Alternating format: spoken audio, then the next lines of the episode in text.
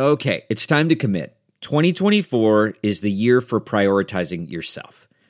Begin your new smile journey with Byte, and you could start seeing results in just two to three weeks. Just order your at home impression kit today for only $14.95 at Byte.com. Byte clear liners are doctor directed and delivered to your door.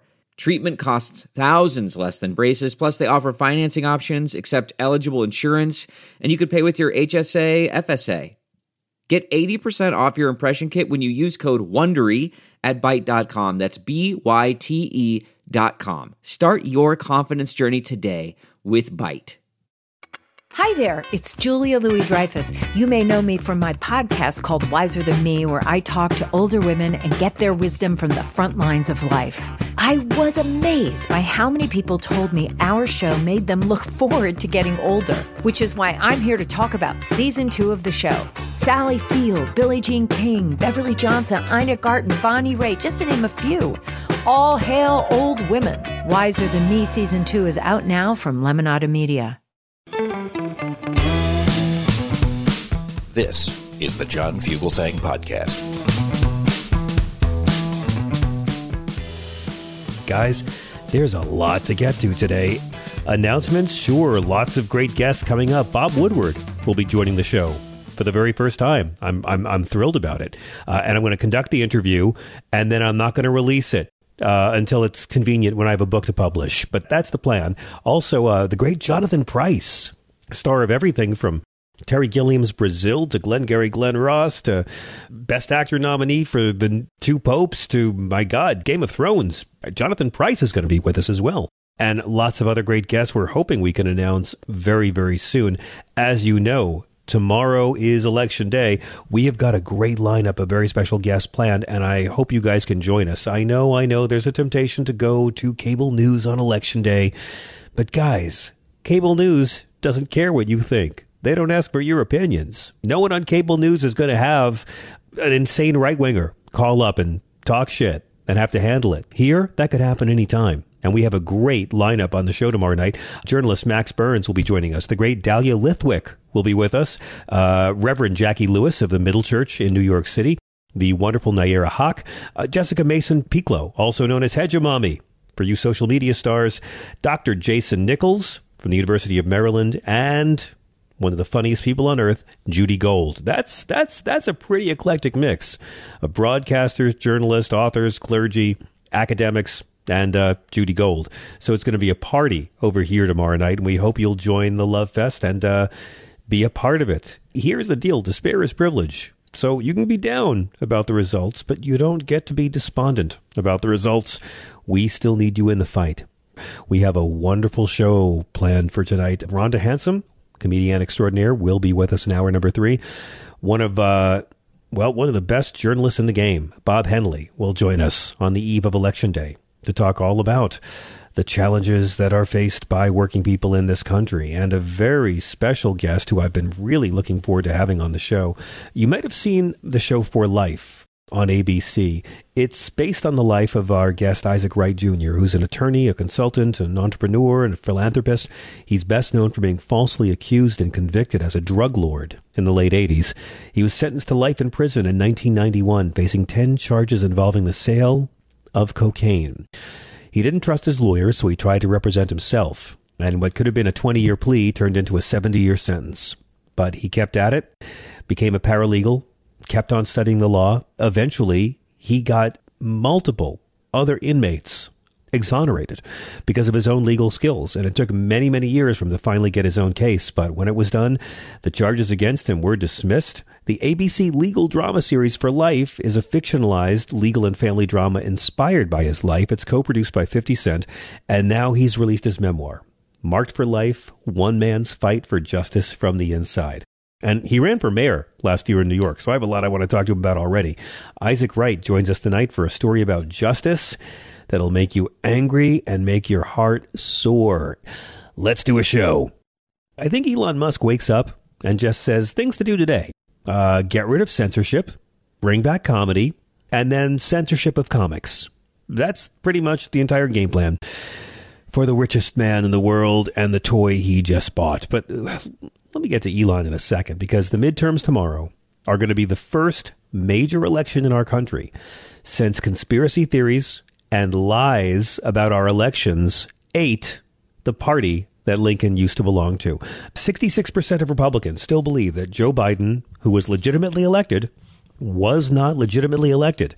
The absence of evidence, the fact that the people pushing these lies are demonstrably proven liars, the fact that everyone in Trump's circle told him that Joe Biden had legitimately won, and the fact that over 60 cases were laughed out of court, some with extreme prejudice, it doesn't matter to our friends on the right. The right wing media empire has spent months laying the groundwork, preparing the brains to protest the results of any of the midterms they don't like if the votes don't go their way. As of now, 64 jurisdictions across 24 states has the Justice Department receiving uh, sending federal monitors to oversee polling places during the elections. Two years ago, when it was Trump and Biden for president, they sent monitors to 44 jurisdictions in 18 states.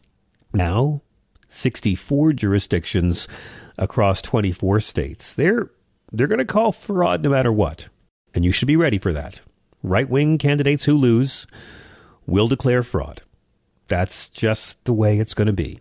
Much like Donald Trump when he loses or before he does he tells you. And Donald Trump has already said this election's marked by fraud. This election's no good. You guys know what's going to happen. They're going to continue doing it. The question's going to be how much will we, the people, allow them to get away with? That's always the question, isn't it? Allow me to quote a former Democratic president.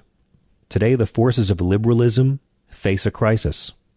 The people of the United States must make a choice between two ways of living, a decision which will affect us, the rest of our lives, and our children and our grandchildren after us. On the other side, there's the Wall Street way of life and politics. Trust the leader. Let big business take care of the prices and profits. Measure all things by money. That is the philosophy of the masters of the Republican Party. Well, I've been studying the Republican Party for over 12 years at close hand in the capital of the U.S. I've discovered where the Republicans stand on most of the major issues. Since they won't tell you themselves, I am going to tell you. They approve of the American farmer, but they're willing to let him go broke. They stand four square for the American home, but not for housing. They are strong for labor, but they are stronger for restricting labor's rights. They favor a minimum wage. The smaller the minimum, the better. They endorse educational opportunity for all, but they won't spend money for teachers or for schools. They think modern medical care and hospitals are fine for the people who can afford them. They approve of Social Security benefits, so much so that they took them away from a million people. They favor admission of displaced persons, but only within shameful racial and religious limitations. They think the American standard of living is a fine thing, so long as it doesn't spread to all. And they admire the government of the U.S. so much that they would like to buy it. Now, my friends, that is the Wall Street Republican way of life. But there is another way. There is another way. The Democratic way, the way of the Democratic Party. Of course, the Democratic Party is not perfect. Nobody ever said it was. But the Democratic Party believes in the people. It believes in freedom and progress, and it is fighting for its beliefs right now. In the Democratic Party, you won't find the kind of unity where everyone thinks what the boss tells him to think and nothing else. That was Harry Truman in an address in St. Paul, Minnesota, October 13th, 1948. Yeah, 74 years ago, Harry Truman completely defined what the GOP looks for right now. And it looks like uh, they got Elon Musk endorsing them. He did it today. Well, in April, he tweeted For Twitter to deserve public trust, it must be politically neutral. Today, Elon said, I recommend voting for a Republican Congress one day until the midterms. The new owner of Twitter has called on his 100 million plus followers to vote for the party that wants to cut his taxes. He said, shared power curbs the worst excesses of both parties. Therefore, I recommend voting for a Republican Congress given that the presidency is Democratic. Okay, right wing media would be insane, in fury, if any social media heads openly endorsed a Democrat on the eve of the election, and they loved it. Barry Diller just said Twitter's a toy for Musk. He said he bought a toy, and how long he will use it, like toys, we don't really know. Uh, They're already reaching out to some of the laid off staffers from last week. You know that? The company found out they need some of the former employees to maintain service and launch new features. Twitter is going to delay the launch of the new blue check marks for new blue subscribers until after the election, according to the New York Times. Uh, researchers and activists are warning the change could fuel fraud and misinformation. And that's exactly what it's supposed to be. Remember, a, a blue check mark on Twitter used to mean uh, the website had investigated and declared, yes, we can confirm this person is who they claim to be. A blue check mark on Twitter now will mean some guy had eight bucks. Yeah, and he has a he has a site, Michelle Obama with a blue check mark. That's this guy. This was the man who said he was going to make Twitter a bastion of free speech. You know what he's doing now? He's banning comedians. He's banning Kathy Griffin. And Kathy's a friend of the show. Kathy's a friend of mine. She did this thing called Parody, where she made her username Elon Musk. It still said Kathy Griffin on her handle.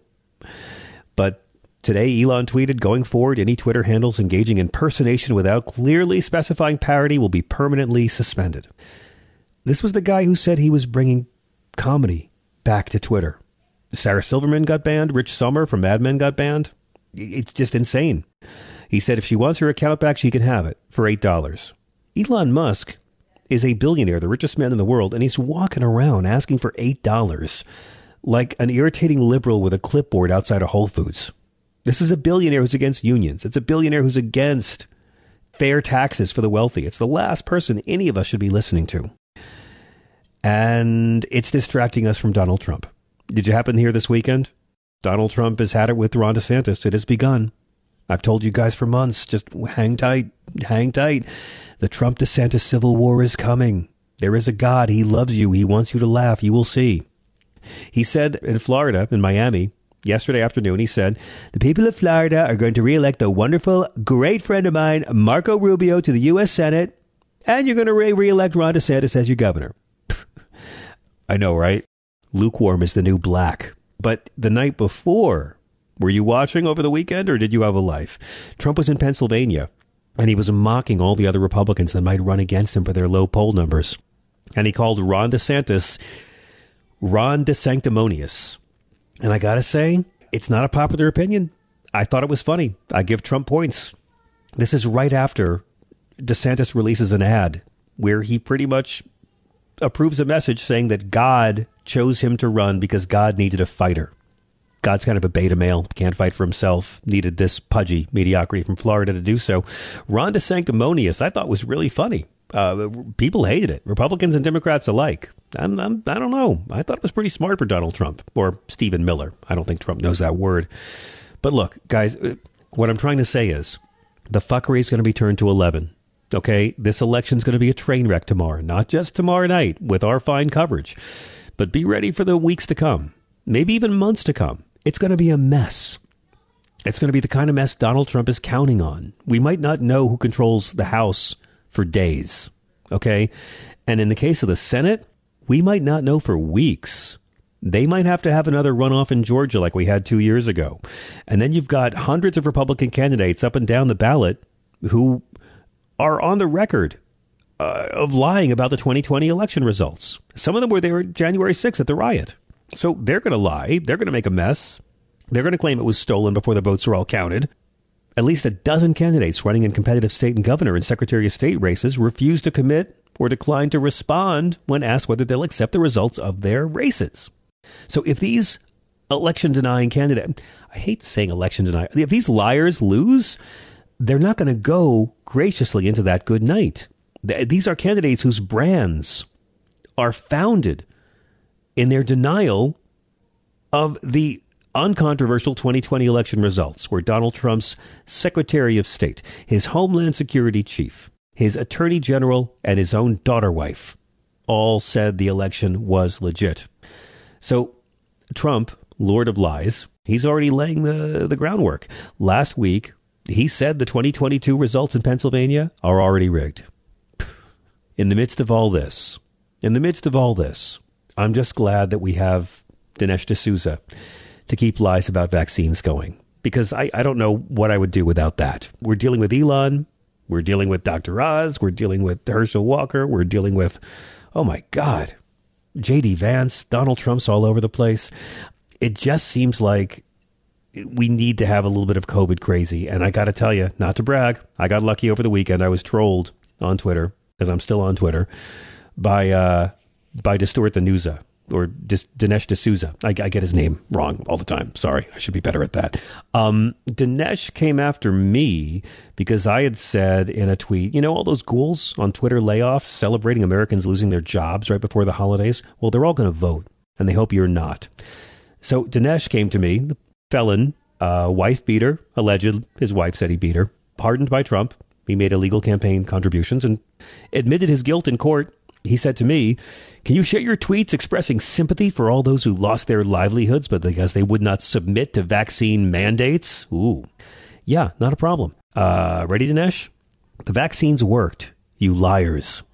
The vaccines worked. Not perfectly, but they're sort of like Democrats. They got the job done, even if they weren't perfect and didn't have a perfect track record doing it. The vaccines worked. We are no longer losing 3,000 Americans a day we no longer have refrigerated morgue trucks piled up outside our hospitals that are overflowing. Also, the people he speaks of who lost their livelihoods because they would not submit to vaccine mandates. Yeah, unlike Twitter employees, those people had a choice. They had a choice. They chose to lose their jobs because they didn't give a damn about public health. They didn't give a rat's ass about the lives of other Americans. And finally, nobody Nobody callously celebrated the firings of people who lost their jobs over the vaccines. You amoral, fake Christian, scam peddling admitted felon Dinesh, you. So look, we know what's going to happen if there's a Republican Congress. We know how they're going to vote. We know what it's going to look like. Just this year, they wouldn't lower insulin costs. They wouldn't expand health benefits to veterans. They would do nothing to curb gun violence. They would do nothing to fight the baby formula shortage. They would do nothing to stop the oil company price gouging. 28 million for baby formula. Nothing. Ban on traceable ghost guns. No. The gun violence bill. No. Vets benefits and the PACT Act. No. Lowering the cost of insulin for sick Americans. Ho ho ho. 193 in the House voted against that. The oil and gas price gouging bill. 203 Republicans voted against that. We know how they're going to vote. We know what they're going to do. They're going to do nothing. They're going to watch it get worse, and they're going to use their media to tell your uncle racist and your aunt dead inside who they should blame. And guess who that's going to be?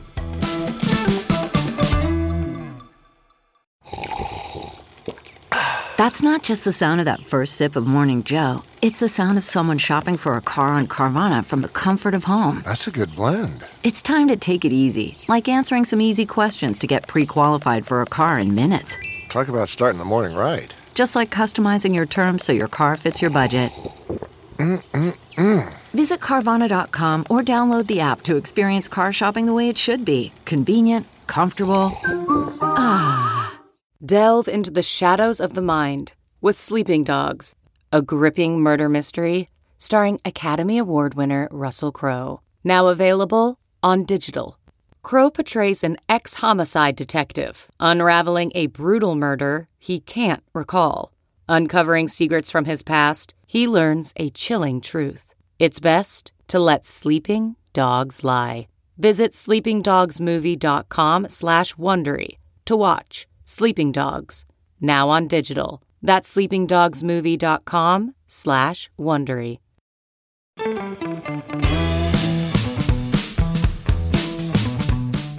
Isaac Wright Jr. is an American attorney. Uh, he's best known for being falsely accused and convicted as a drug lord and sentenced to life in prison back in 1991, facing 10 charges involving the sale of cocaine. He was an enterprising artist and manager and accused of being a drug kingpin, incarcerated in Somerset County, while a prosecutor and cops built up a case against him based mostly on lies. He would see people get up on the witness stand and testify that he was a drug kingpin that he had never met before. He was pressured to take a plea deal offer of 20 years. He chose to take the law into his own hands. He wound up being sentenced for life, but once he was behind bars, he studied the statutes, he studied the cases in the jail's law library, and became an incredible legal mind. He used his knowledge to help defend his fellow inmates, and eventually, after being sentenced to 70 years in Trenton State Prison, kept on learning, kept on learning, and despite threats to his sanity, threats to his family, he fought for his life and he fought for the lives of men around him and ultimately won his freedom. The ABC legal series For Life is a fictionalized legal and family drama inspired by his life. It's co-produced by 50 Cent. He ran for mayor of New York City last year and now has released an astonishing memoir, Marked for Life, One Man's Fight for justice from the inside. It's not just one man's life, though. It is a story of how he found his true calling as someone who would fight for others at the lowest point of his life and devoted himself to oppressed and marginalized communities and anyone victimized by an unjust system of law. It is a great pleasure to welcome Isaac Wright Jr. Hello, sir. Hi, how are you? Thank you. Thank you very uh, much. Thank you. I, I know it's quite an introduction to build you up for any interviews, and I've I've seen you give interviews before, and you know, uh, you've told your story so many times. In looking at your book, it must have been very moving for you to actually be able to tell the story in your own words at your own pace, not just filling TV segments with quick interview bites. Right. Yeah, it was it was uh, it was a very refreshing experience because you know the the TV show it, it missed a lot of significant details and and it it also took its liberties uh, with other details. And and so there was a skewed uh, reality uh, that the public had, and, and I, it was very, very fresh, refreshing, you know, to to give them uh, this information, the reality of of the, the of what the real tragedy of being incarcerated is, and I mean, you know, that some of it was touched on with For Life, but you know, this book uh, gives you a, an unadulterated reality of life behind bars, and especially life behind bars for those who are innocent. Yeah. Um, so it was a refreshing experience. I've done a lot of work with death penalty focus of Southern California, and I've had the distinct pleasure of spending a lot of time with exonerees who spent decades on, on death row for crimes they never committed. And it's astonishing, more and more of these stories coming to light all the time. Yours is not one that used DNA evidence either. But it just seems like, even in running for mayor, you've told your narrative so often, but this is the problem when you convert a story to a TV show or a movie. The truth is there, but the facts right. might be different. And I'm curious, right. what were some of the facts of your case that you were most eager to get out to the public in your own words? Well, the law enforcement officer that, that killed himself uh, was a CO in the in the uh, in the TV show, but it was it was actually the prosecutor, the head prosecutor, who killed himself in my case. Nicholas um, Bissell. That was significant for a couple of reasons. One, uh, obviously, he was a law enforcement officer, but he was the chief law enforcement officer because he was not an assistant. He was the head prosecutor. Uh, head prosecutors are basically administrators. They don't try cases, but he took my case personally. He tried it himself. That wasn't a part of, of the, the TV show. Uh, one of the other significant things that was left out was that, you know, it, in the in the TV show, it has it has uh, the character's wife uh, raising the daughter. Um, mm-hmm. But in reality, they sent my wife to prison as a means to to punish me for something That's right. obviously also that she didn't do. That wasn't told obviously in the in the in the show, but it's you know it's in the book and it explains uh, how those things unwound, how they unraveled, and and how you know the the prosecutor was able to do it and get away with it. It's very yes. detailed. You know, for people who weren't around in the late 80s, it's hard to explain how terrified certain conservative white people were of hip hop and what hip hop represented. I mean, if people could see, go back in time and see the the, the protests against Public Enemy shows, and, and you were someone who'd been on Star Search, you were a producer, you toured with Run DMC, and it in the book it really lays out how they went after you because of who you were. You write, I was at a nexus of all these people, the nucleus of the well off, the famous, and the local hustlers. It put me on the radar of a joint drug unit that Middlesex County formed with neighboring Somerset County. It's astonishing how low the burden of proof was for this conspiracy. They aligned against you. Do you have any sense, sir, of when you first got on this prosecutor's radar, how they first became aware of who you were or thought that you were someone that they could interfere with? Well, you know, one of the best ways to answer that question is is to provide a certain backdrop uh, on Please. what the reality was at that time. I mean, you you mentioning the fact that it was in the 80s is extremely significant because the war on drugs was, was in its infancy and law enforcement was just running wild. That's um, right. This was a situation where it was a hunt. You can liken it to a person, uh, a hunter going out and, and utilizing everything at his at his disposal to get its prey. And right. one of the things that they did when it came down to the 80s is they made forfeitures uh, the forefront of the drug war.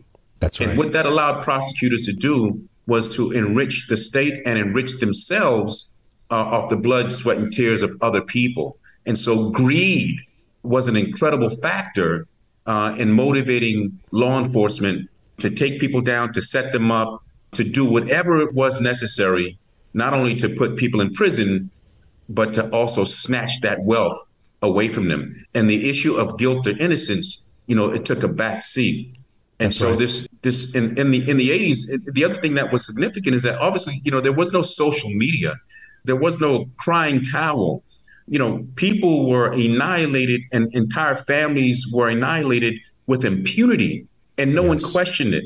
And so this happened at a time where the general public was cheerleading the conduct of law enforcement. Correct. Uh, and protecting it. Uh, and so, it, you know, it, it, it, spawned out of hand and it bred people like prosecutor Bissell at the time, who actually turned his office into a criminal organization.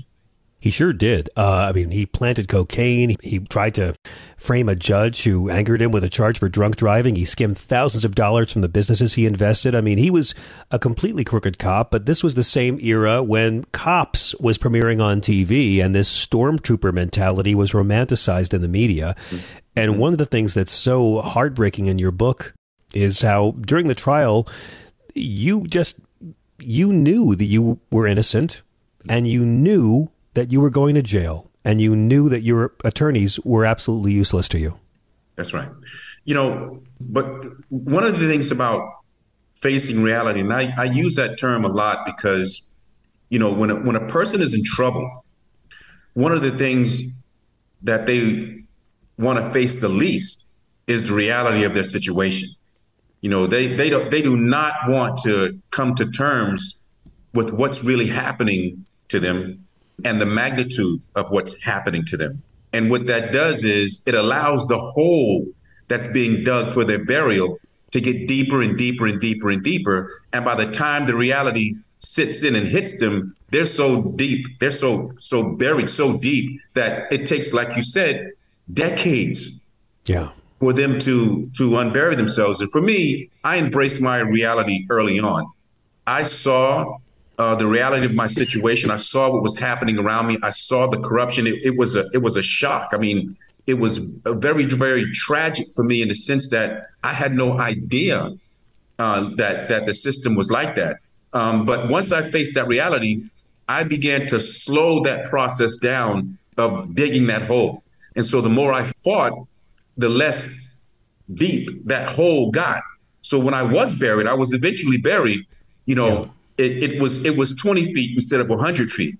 Uh, so my climb over the next seven and a half years, you know, my my struggle and my climb to get out of that hole that I was buried in was not as deep and onerous as some of these guys that sitting on death row for 20, you know, 30 years, or some of these guys that not sitting on death row but was in prison for 20, 26 years, 25 years, and eventually, um, with the help of some great legal minds, you know, was was was dug out of that hole that they were buried in. But that's what astonishes me about your story, sir, because you you could have just gone straight to despair. You could have gone to negativity. You could have gone hardcore to self-destructive behavior and just ran to meet your fate in the darkest way possible. But as soon as you got to jail, you were going straight to the prison legal library. And yes. I'm curious, was that something that was always inside of you, or were you surprised yourself at the focus you had and, and the commitment was, you had when everyone else wrote you off? I was surprised. I mean, you know, I was a young man, so so I was more focused before I went to prison. I was more focused on the excitement of living.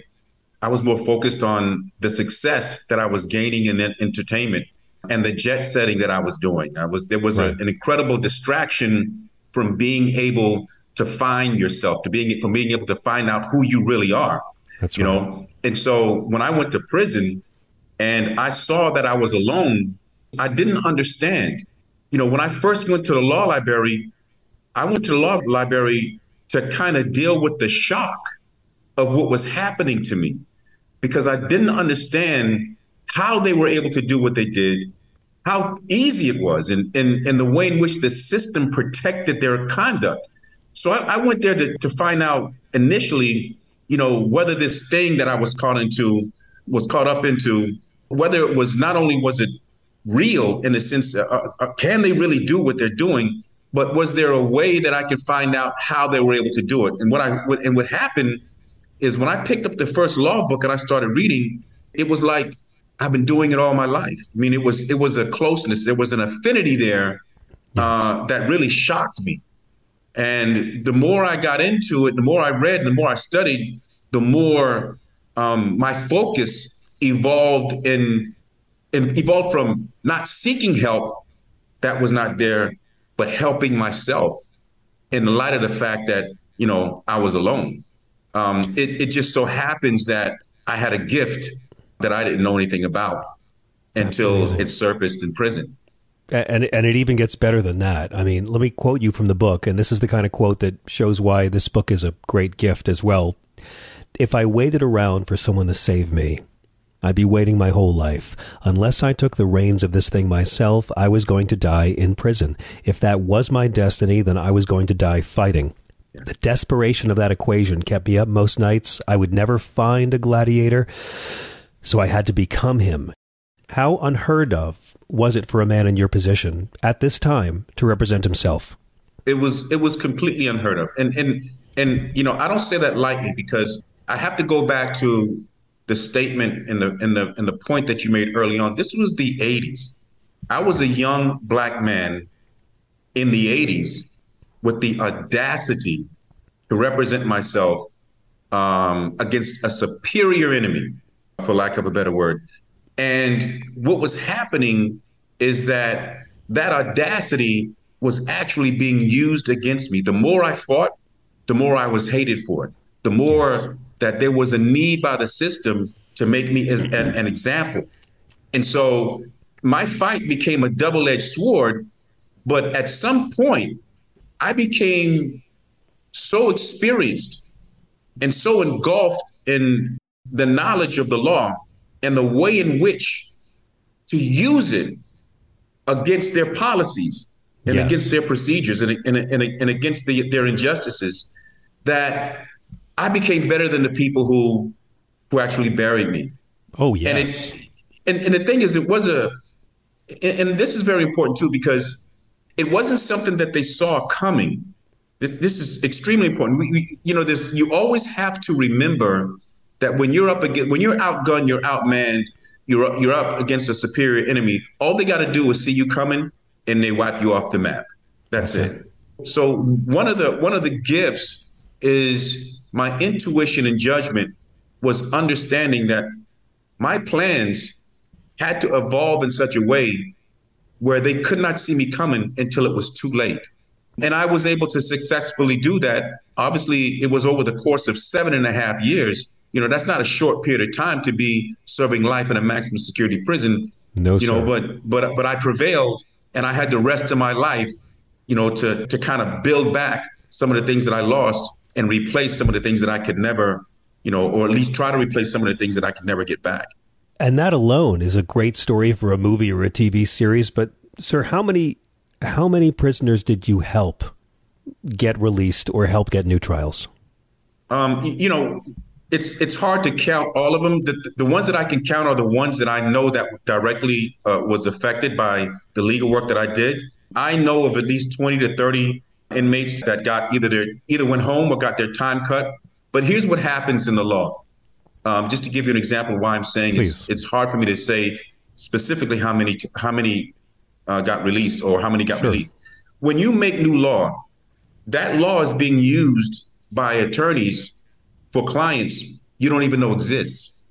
The only way that you can really truly understand how many people you've helped is they have to be directly related to you, your client, Yes. someone that you actually help personally, or you're reading the results of them using that new law in other cases. And so you know, you know what? Okay, it helped this guy also. But there's there's thousands that of cases that are not published Yes. That people are using your law to get relief on. And so I know between 20 and 30, um, but you know, for me to say specifically, I, I could never do it because I'm sure that it was hundreds and probably possibly thousands that were able to use that law that I made for their benefit and to help them. Well, and I, I, I'd love to tell everybody about the loophole you found and your legal theory you did that actually resulted in your conviction being thrown out. But people have to buy the book. It's thrilling, and I want to say, sir, I wish that uh, that you were our mayor right now in New York. the book, once again, is Marked for Life: One Man's Fight for Justice from the Inside. Isaac Wright Jr., congratulations on the success of the TV series, and I can't wait to see what you do next. This book is wonderful and deeply inspiring for everyone, regardless of their background. Thank you so very much. I appreciate you. Thank you. We have a platform open to you anytime. What a pleasure Thank and you. an honor. Thank you for Take joining care. us. Thank you. We have to take a very quick break. When we get back, it's back to the midterms and your calls at 866 997 4748. This is Progress. We'll be right back. CarMax is putting peace of mind back in car shopping by putting you in the driver's seat to find a ride that's right for you. Because at CarMax, we believe you shouldn't just settle for a car, you should love your car. That's why every car we sell is CarMax certified quality so you can be sure with upfront pricing that's the same for every customer. So don't settle. Find love at first drive and start shopping now at CarMax.com. CarMax, the way car buying should be. Okay, picture this. It's Friday afternoon when a thought hits you. I can spend another weekend doing the same old whatever, or I can hop into my all new Hyundai Santa Fe and hit the road. With available HTRAC, all wheel drive, and three row seating, my whole family can head deep into the wild. Conquer the weekend in the all new Hyundai Santa Fe. Visit HyundaiUSA.com or call 562-314-4603 for more details. Hyundai, there's joy in every journey.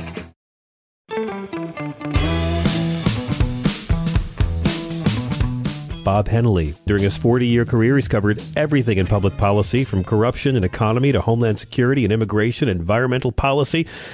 COVID 19. Uh, he was a senior reporter at WNYC for 12 years. You've read his stuff in The Chief Leader, The New York Times, The Christian Science Monitor, Detroit Free Press, and uh, PBS NewsHour and Salon. Bob Hennelly, what a pleasure to welcome you back. Hello. Thanks for having me, and what an auspicious occasion. Yeah, happy election eve, Bob. I have a lot I want to talk to you about, but I, I would really love to begin by talking about how you feel about the midterms and more specifically, how you feel about uh, the midterm coverage and how the corporate media has been selling our national dramas back to us. So I, I think it only in a media that had been totally subsumed by the corporate news could you have people stuck in a mass death event where a lack and scarcity of health care contributed to us being, you know, we're 4% of the world's population, 14% of the body count from COVID. Yeah. And we're talking about purse snatchings. Yeah. That's I mean- really well done. That is a kind of three card Monte.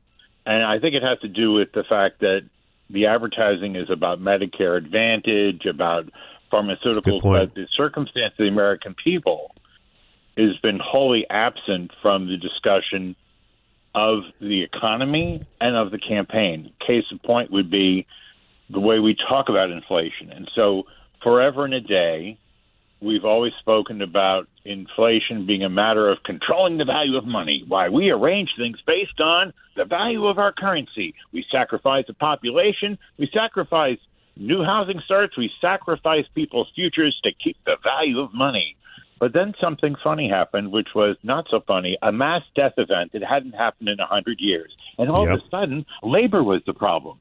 And the impediment to growth and prosperity are millions of Americans who can't afford to go back to work. Yeah. Yeah.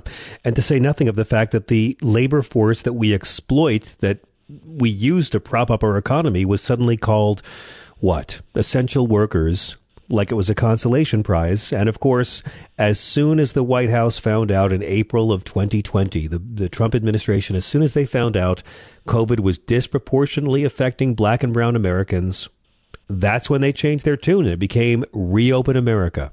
And, and, Again, we saw a president lie to people during a plague. Are we shocked that we're the first developed nation to have 1 million confirmed deaths? Well, and I know that you're going to have Mr. Woodward on, and that question comes up his decision to have had that information exactly. early in the pandemic, and then his decision not to disclose it. And I would tell you that's one of the problems also is that the loss of local reporting, local authentic uh, reporting. Reported. This is what's been going on. I've written a lot about the News Guild CWA. They have 50 newsrooms of the Gannett chain organized the Gannett chain has been gobbling up with borrowed money from Wall Street, America's newspapers, and then gutting them, selling off the printing presses and the offices and laying people off, and then taking the proceeds yep. and paying their CEO $7 million and then paying back the debt. Now they've driven it into the ground. I, I think what's happened is we've lost the situational awareness that comes from a well informed public that is getting their news and information from thousands and thousands of local reporters. Who I got to tell you something. There isn't a local reporter that I know, and I know many of them, that would have sat on that story like Woodward did. Yeah, I know. I know. Sorry. It's shocking. No, I mean, believe me, I think I, and I assume, Bob, that Bob Woodward has his standard answer for this question all over the place, but I'm glad we're bringing it up. And I, I assign it to Maggie Haberman as well. I assign it to everybody who had John Bolton, anyone in this administration or who had an inside angle on this administration, who had information about this president's cruelty, dishonesty, venality, and sat on it to sell a book. It's something they all have to answer for no matter right. how well, good the book is. right. Well, and I think also the thing is that our understanding of history, they keep rolling out the same old, same old way of covering elections. And I, I think that this is something that is, uh, we have to see history anew when it changes in front of our very eyes. And it changed on January 6th, where there was a violent insurrection that almost overthrew the peaceful transition of power. And not to see that and to have this what about whataboutism in journalism. I mean, the stunning example for me was the New York Times on Friday with the headline on A1 Fears over crime weigh on voters benefiting GOP. Yep. And they spent 40 paragraphs with anecdotal right wing cotton candy about somebody knew somebody who had been hit with a mallet. And then the news, and this they took a half dozen reporters to do this, the news that they found was buried on the jump, way in the story, where it turns out, don't you know, that the FBI changed the way that they compiled uniform crime statistics. And last year, a third of the cities, including large ones, didn't report data at all. That's, That's called right. burying the lead. That's right. Well, I'll, I mean, look, I, I find the media's fascination with crime fascinating. And, and again, yes, crime got worse during the pandemic. And that's not to say that the suffering of people who've been assaulted or robbed isn't real. But what I see is the media feeding the Republican narrative about crime, crime, crime. But never asking the Republicans, why do you not want to do anything to prevent poverty? Why do you not want to do anything to prevent crime? Why are you complaining about crime while trying to make it so much easier for anyone to get their hands on any kind of gun they want, whether it's legal or not. I mean, no one's talking about the fact that the GOP wants to do nothing to stop the proliferation of illegal guns. And it just, it's hard not to believe that this media culture, which, yeah, they depend on their big pharma commercials, they depend on their Medicare plus ads because you know the TV news audience is older, and Joe Biden just finally passed the law that we're going to be able to start negotiating with Medicare for lower drug prices, so pharma is going to take a hit. It's hard not to think there's a vast, big, greedy corporate collusion going on that's getting us scared because they're scared of losing their profits. Well, and I think that also the misdirection.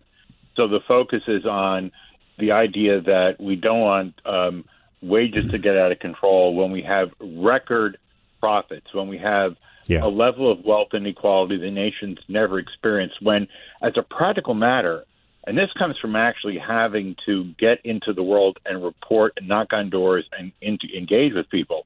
We have 2 million women in this country, John, who would love to go back to the workforce, but because of the collapse of public education, which, by the way, was unprecedented, we managed to send people to school during the Second World War and the Depression. So yeah. what we've experienced was more traumatic than the Great Depression in terms of the velocity of job loss and the psychosocial implications for our communities. And yeah. we don't want to own that. We don't want we as we speak right now, we have no idea how many essential workers died from COVID. We have no idea how many of those heroes we were banging pots for, uh, pots for are permanently disabled. And here's the other thing. This is the other thing no one's talking about. What are these public servants hearing? I was just at a rally in Trenton. Those first responders and nurses, they're looking at a 20 to 24 percent increase in health care premiums.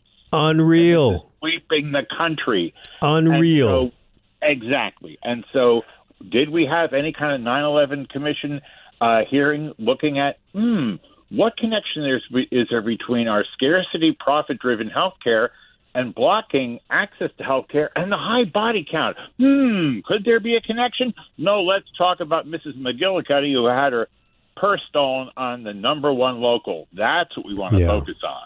Exactly.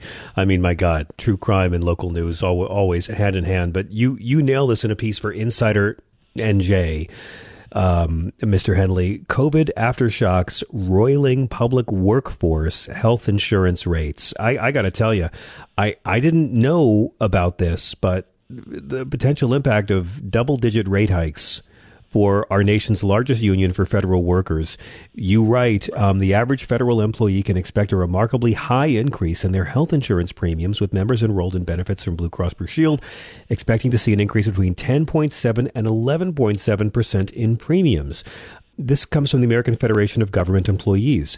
This is the sort of news that I guess the Democrats don't have to worry about, Bob, because while it might make the White House have to defend themselves, mainstream media doesn't care about labor stories. They're not going to cover well, I, this. I, well, and also the thing is that what we've come to, and it's blowing up in New York City, all across the country. This is the issue, because as long as this country insists on marrying health care to employment, thank you, Americans will never see a raise again. This is the new slavery. Just I know people get all upset about critical race theory. This is the new bondage. The business right. that you have to work for healthcare means that you will never get ahead because we have a situation where they are driving the narrative in terms of, I mean, it, like Medicare Advantage. We've heard wall to wall advertising, but I'll give credit to the New York Times. We've had series one investigation after another that shows that Medicare Advantage, and at least several instances involving major insurance companies, is turning out to be a fraudulent exercise where they actually give bonuses to doctors to go look at people's charts and make them up to be sicker than they are for the purpose of extracting billions more than they're entitled to out of Medicare. That but, but is I keep, what's going on here. I, I agree, but you know, I mean, where are the Democrats screaming about this? Like, why aren't we? I'm fond of saying, why? Why do we have this anti-capitalist system where employers are expected to include a health care package as part of your compensation? What kind of World War II relic is this? I mean, Democrats can use language like that and wake people up to how rigged the system is and how much they're getting screwed, as opposed to our capitalist allies who pay all their medical bills the day they pay their taxes. Well, what's fascinating to me, I like the way you turned that in something about being anti-capitalist because it mm-hmm. does make the United States singularly uncompetitive. When yeah. you look at the fact that we're behind in infrastructure, everything comes back to this. When you look at the cost of American public works projects, and they always say it's the unions, it's the unions. Uh, they have even stronger unions in Europe. What they don't have is requiring the construction company pay for the health insurance of all the workers. And That's so right. I don't know. We at this point, in all the nations of the world, the OECD countries, the ones that are equivalent to us in terms of economy and and and the level of development, we rank highest in expense and lowest in outcome, folks. And we have a declining, we've talked about this before, we've had a declining American life expectancy for three years in a row. Now, with the pandemic, it's even more of a catastrophic drop. If we were a developing nation, the World Bank would require an improvement plan. That's right.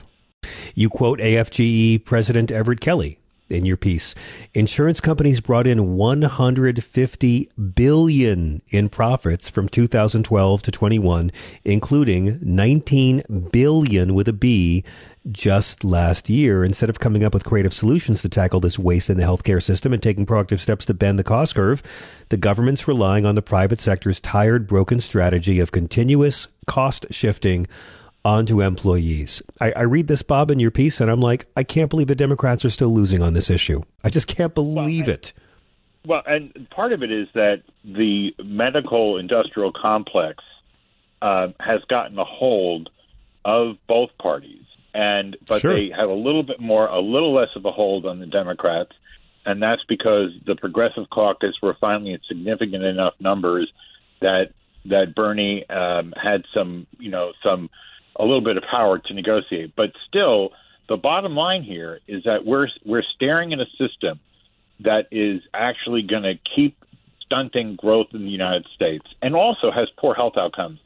There is a linkage between the high body count and the impediments to care that we have in the United States that don't exist anywhere else. And so we have to take a look at that. We have to be honest and look at the relationship between the rationing of care based on a for profit system and what that does to the life expectancy of the population. And if we permit huge swaths of the population to be underinsured and undercovered, that means in the age of pandemics, we're setting up ourselves for another mass death event. It's that simple. Our biology is linked. We may not like it, it may not be cool. No, you're right. But the fate of your neighbor is linked directly to your own long term prognosis. Well, I don't want to make it more depressing, Bob, but can I can I shift and talk a little bit about local news? Because you have a terrific piece um, in Insider NJ shredding local news, our essential safety net, and once again, I I gotta say I'm kind of embarrassed. I didn't know that over 200 journalists with News Guild CWA just walked off their jobs uh, as, as, local reporters at uh, the Asbury Park Press and the Record and a dozen other newsrooms last week. I mean, obviously, I think the one thing that the media hates to report on less than labor is uh, labor that deals with media. right. I, I, would say that, um, and we saw this with the loss of uh, CNN coverage related to this. We saw what we have seen. You know, Malone has bought into um, CNN, and there's been a directive on high, and there's been some writing about this to move them towards the the right, and so we have basically this performative politics now where it's uh, equal time, where, like, for instance, this whole story the Times had about fears over crime weigh on voters benefiting GOP. There was nothing in there referring to this event that included thousands of people beating up Capitol police officers. Now, that would be a bad sign. That would make me yeah. queasy. But that's part of the zeitgeist that has been censored out of this is a desire to make it like any other election. And that's why when I hear polls like the Gallup one, which is the right way, wrong way survey, they've been doing that forever. It's like tired Christmas ornaments that have passed their time, but we bring them out because we've always put that star on top of the tree. The reality is, like, we've had a mass death event and a violent insurrection. So can we retire the poll questions from before that? Mm-hmm. Exactly. Well, I mean, you put it in your piece. You say, as the national horse race coverage of the midterms is being used to shape a right wing ascension narrative, it's more important than ever to critically ask how do we know what we know as voters and as a nation? And one of the big themes we've had, Mr. Hennelly, in recent weeks with our listeners is, you know, everyone getting together and realizing pollsters know nothing and they all know they know nothing and they know we know they know nothing. They're polls of landline phones and people who pick up their cell phones when they don't know who's calling. Well, and it's funny because I have to say I associate myself with the comments of uh, Michael Moore, who was on MSNBC, and he was being offered up to counter this entire right wing drift, and a lot of it has to do with yes because uh, where you want to have access, and so what's happening is they're in their echo chamber and they say, "Oh gosh, McCarthy could get the gavel. Hmm, what am I going to do? He doesn't return my calls now." Well, if I start talking about it in a way that feel where it feels that I'm contemplating his uh, his victory, then he'll return my calls. There's some of that. It's transactional. Then there's also the sense of the whataboutism, and there's Right. also the sense the forces behind this. They want tax cuts.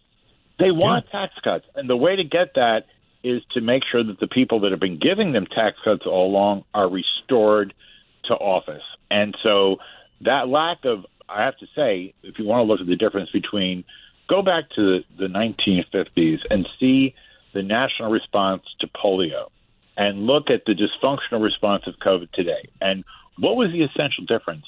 A robust local news ecology in the 50s mm-hmm. where every local newspaper, if there was a, a young Eagle Scout that was stricken by polio, there was a local story about that tragedy. Yeah. And it was validated and authenticated by individuals who were committed to the communities that they serve.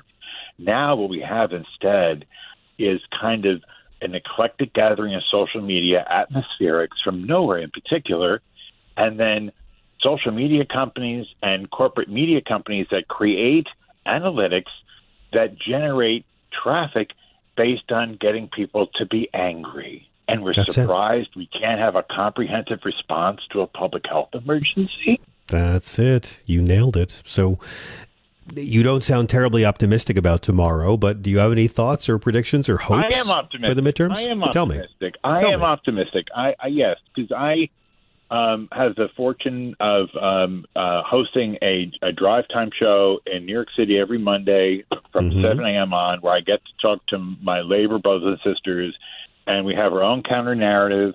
And we get out of that a sense of empowerment. And I have been out in the field and seen the SEIU, CWA in the community knocking on doors. And I think we're in for a dramatic surprise. I think that we're going to be shaping our own history here.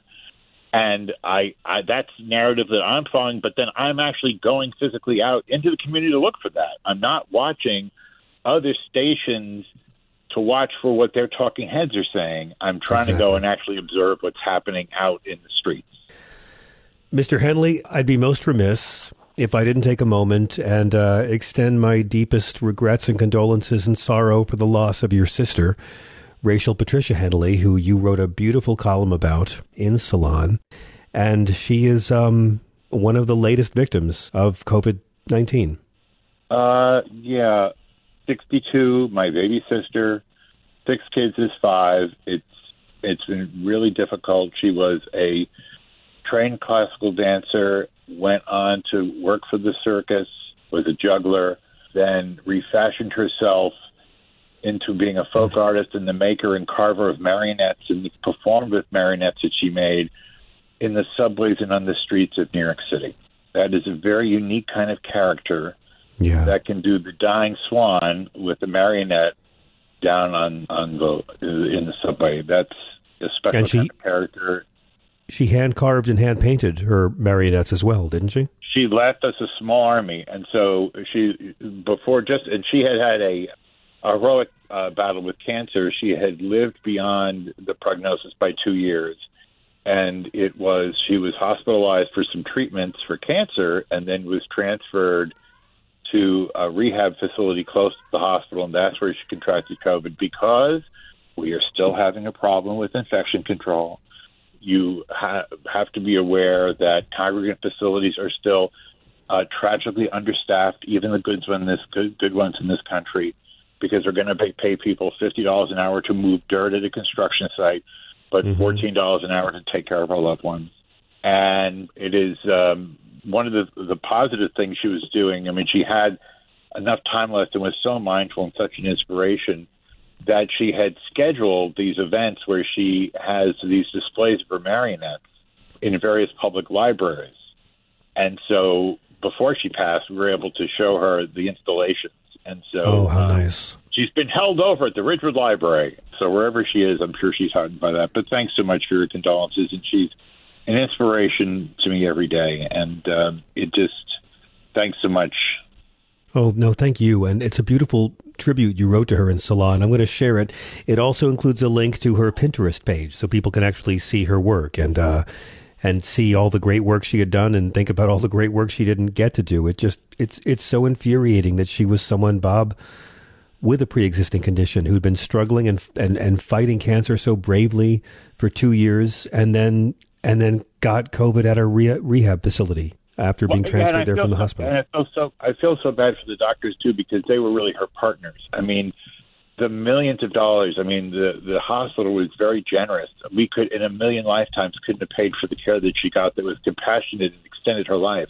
And because of this lack of attention to detail, all of their work, she made science every day, John. That she Yeah. got up and was productive, and that was all squandered because we're trying to do it all. Yeah, of course.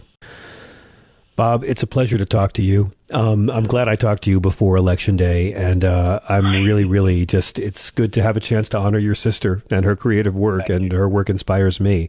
What is the best way for our listeners to follow you, Mr. Hennelly, and your So- true journalism? Because we're going to need your work more than ever, no matter who wins tomorrow. right um, at Stuck Nation because we surely are, and then also I my radical labor journalist friends and I have started something called the Work Bites dot com, which um, is where I put my New York City wares in. I still maintain my office at City Hall, so come see me. And then also Salon, Insider NJ, and 7 a.m. in the morning. It's what's going on on WBAI. I got in a little plug. Thanks so much, man. Right on. It's a pleasure. Uh, and I can't wait to hear you on BAI. Bob Hennelly, thank you so much for joining us. Everyone follow Stuck Nation. We have to take a very quick break. When we come back, we will be getting to your calls and I will be thanking you for your patience and taking your calls all the way until midnight on the East Coast, 9 p.m. on the Pacific. This is Progress. Okay, picture this. It's Friday afternoon when a thought hits you. I can spend another weekend doing the same old whatever, or I can hop into my all new Hyundai Santa Fe and hit the road. With available HTRAC, all wheel drive, and three row seating, my whole family can head deep into the wild. Conquer the weekend in the all new Hyundai Santa Fe.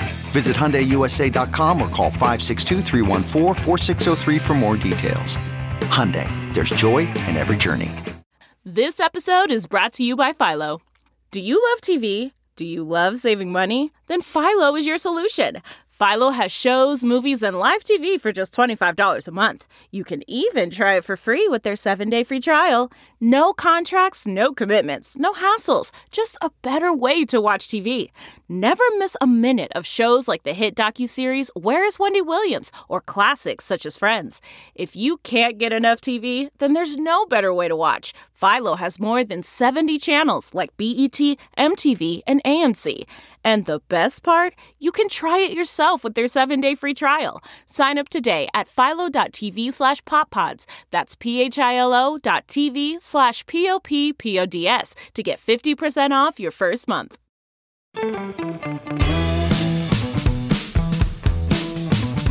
I'm John Fiegel saying this is SiriusXM Progress. Rhonda Hansome.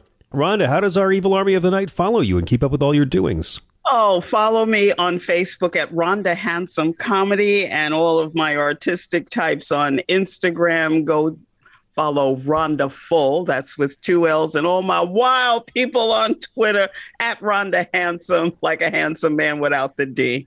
You don't need that D. Let's go to the phones really quick, guys. Try to make your point as quickly as possible. We've only got seconds left. David in Connecticut, welcome. Oh, she doesn't need that D. She doesn't need that D. she doesn't need it. What's going on, brother John? Hello, Hello. Rhonda. Great Hi. show tonight, my man, as always. And Thank um, looking forward to tomorrow.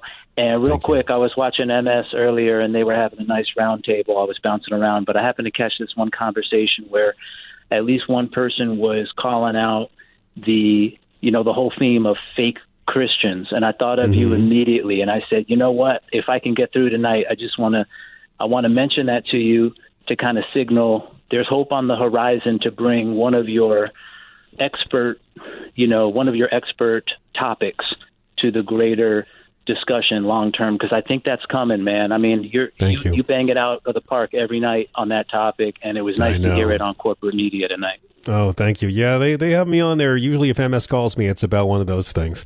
Thank you so much, David. I really appreciate your Right kind on. words. And uh, let's let's talk tomorrow night. Let's discuss all the good news we find out. Keep the faith, brother. That's it. Thank you so much. Really quick, Mike in Michigan, I can give you like 30 seconds, super fast. to avoid confrontation in Michigan, they're having Democrats vote on Tuesday and Republicans vote on Wednesday. Oh, that's brilliant. Yes, please, Republicans, if you're listening, do your patriotic duty. Show up at the nearest polling place this Wednesday for freedom.